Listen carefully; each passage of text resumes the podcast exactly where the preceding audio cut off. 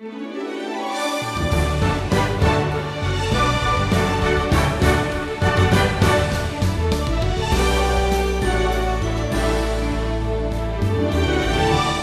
on the Wisdom Journey, Stephen Davey begins his time in the book of Ezekiel.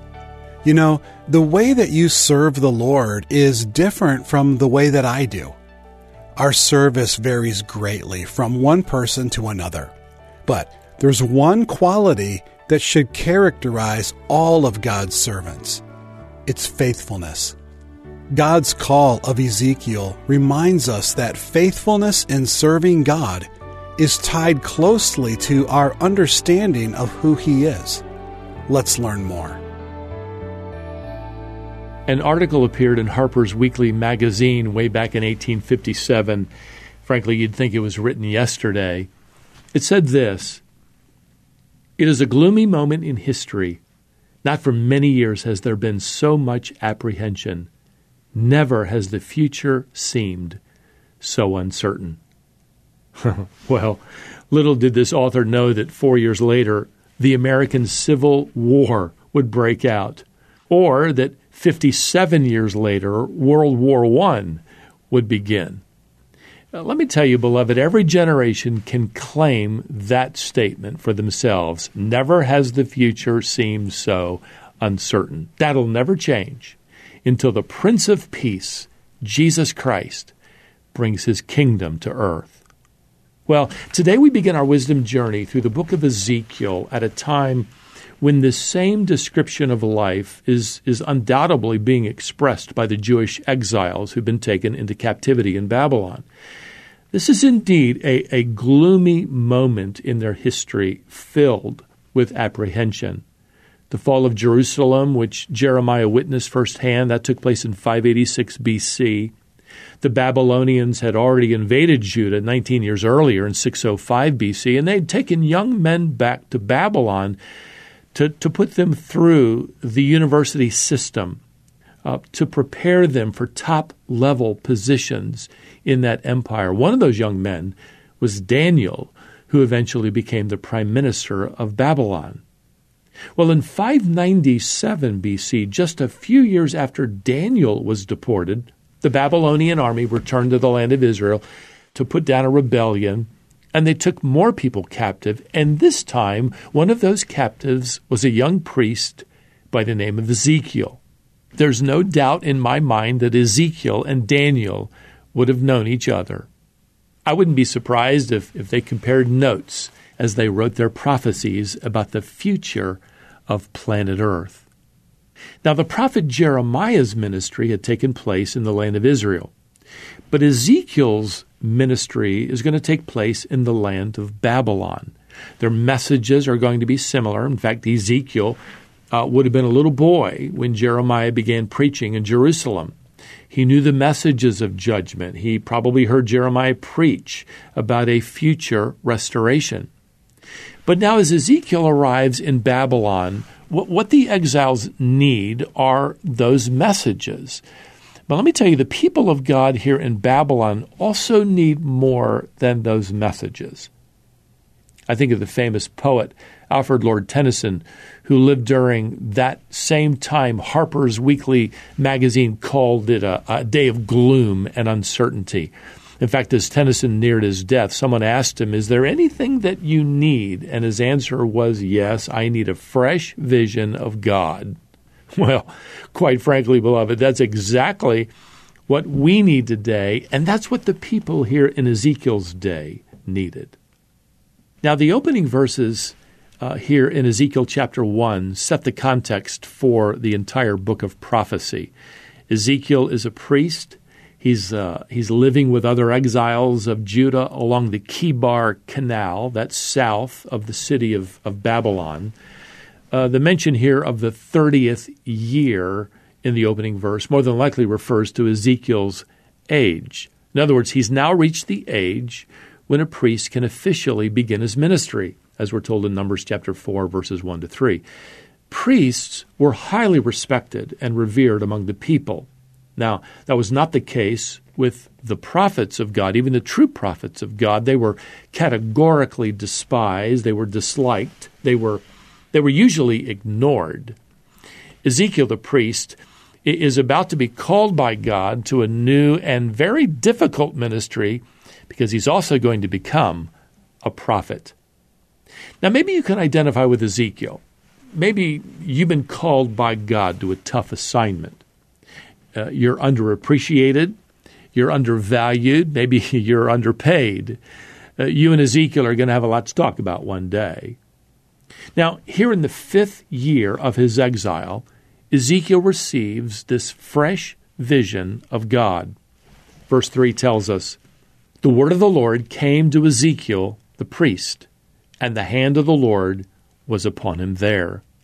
Now, this vision that is described for us throughout the rest of chapter 1, I got to tell you, it's really strange, to say the least. It begins here in verse 4 with a, a hurricane wind coming from the north and inside this great wind appear four creatures. Ezekiel writes here in verse 5 And this was their appearance. They had a human likeness, but each had four faces, and each of them had four wings. Down here in verse 10, we're told that the four faces are those of a man, a lion, an ox, and an eagle. And each face is facing a different direction. Now, a lot of Bible scholars have weighed in on what these characteristics symbolize, but they frankly don't fully agree, and I'm not going to settle the argument today. But what we do know is that over here in chapter 10, we're given this answer in verse 15, where Ezekiel writes, The cherubim mounted up. These were the living creatures that I saw by the Chebar Canal. Well, cherubim are a special class of holy angels created by God. Cherubim is the plural form of cherub. And let me tell you, a cherub isn't exactly, you know, that fat little baby flying around shooting people with, with his little bow and arrow. Cherubim are the mightiest of God's created angelic order. Satan himself was created the highest ranking angel among all the cherubim. He originally stood closest to the glory of God. In fact, when, when cherubim appear in Scripture, they seem to be associated with the presence of God and the glory of God, and, and that's what's being emphasized here. Now, back in chapter 1, Ezekiel describes four wheels here in verse 15. One, one wheel for each of the four cherubim. Each wheel has a second wheel inserted at a right angle, and this allows the wheels to move quickly in any direction. Verse 18 tells us, even more strangely, the rims of all four wheels were full of eyes all around. This, this entire contraption is what Charles Feinberg called a supernatural chariot. Upon these wheels, we're told there is the likeness of a throne, verse 26. And seated on the throne is a likeness with a human appearance. Now, Ezekiel describes this figure surrounded by brilliant light and a beautiful rainbow. So, what's Ezekiel seeing? Well, I believe he, he's having a hard time describing the indescribable. Namely, he, he's being given a vision of the Lord in his glory, seated upon his throne. Theologians call this a Christophany. This is a pre incarnate appearance of the Son of God. And Ezekiel's response, by the way, is exactly what ours would be if we saw the same thing. Verse 28 And when I saw it, I fell on my face, and I heard the voice of one speaking. Well, God is now going to tell Ezekiel what he's got to do, and that's chapter 2 now and verse 3. Son of man, I send you to the people of Israel, to nations of rebels who have rebelled against me. They and their fathers have transgressed against me to this very day. The descendants also are impudent and stubborn. Now, you'll notice here that God addresses Ezekiel as he does throughout this book as a son of man. this term is going to take on messianic meaning in Daniel's prophecy, and Jesus will use it in reference to himself. He'll call himself the Son of Man. But here in Ezekiel's prophecy, this phrase simply emphasizes Ezekiel's human weakness. He is a son of man, or a son of mankind. And for Ezekiel, this is going to be a reference or a reminder of his need to depend upon the Lord. Well, with that, the Lord issues a rather strange command to him here. Ezekiel's given a scroll that verse 10 here in chapter 2 says is filled with words of lamentation and mourning and woe. Then here in chapter 3 and verse 1, God tells Ezekiel to eat the scroll. And when he eats it, he finds it sweet as honey. Now, the symbolism here is that by eating the scroll, Ezekiel is accepting the message of God. This, this action, this act, also affirms that he's willing to proclaim God's message to the people. In fact, God tells Ezekiel here in verse 17 that he is now a watchman for the house of Israel.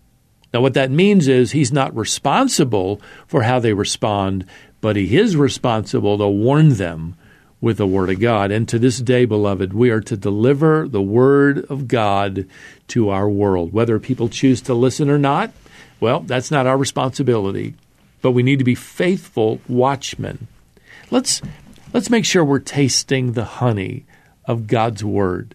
Then let's remember this vision of God in His glorious splendor as we we serve him. We, we are serving our soon coming, resplendent, glorious King of Kings and Lord of Lords. Well, with that, we're going to have to stop here for now. Until our next wisdom journey, beloved, may the grace of the Lord Jesus Christ and the love of God and the fellowship of the Holy Spirit be with you all. Amen.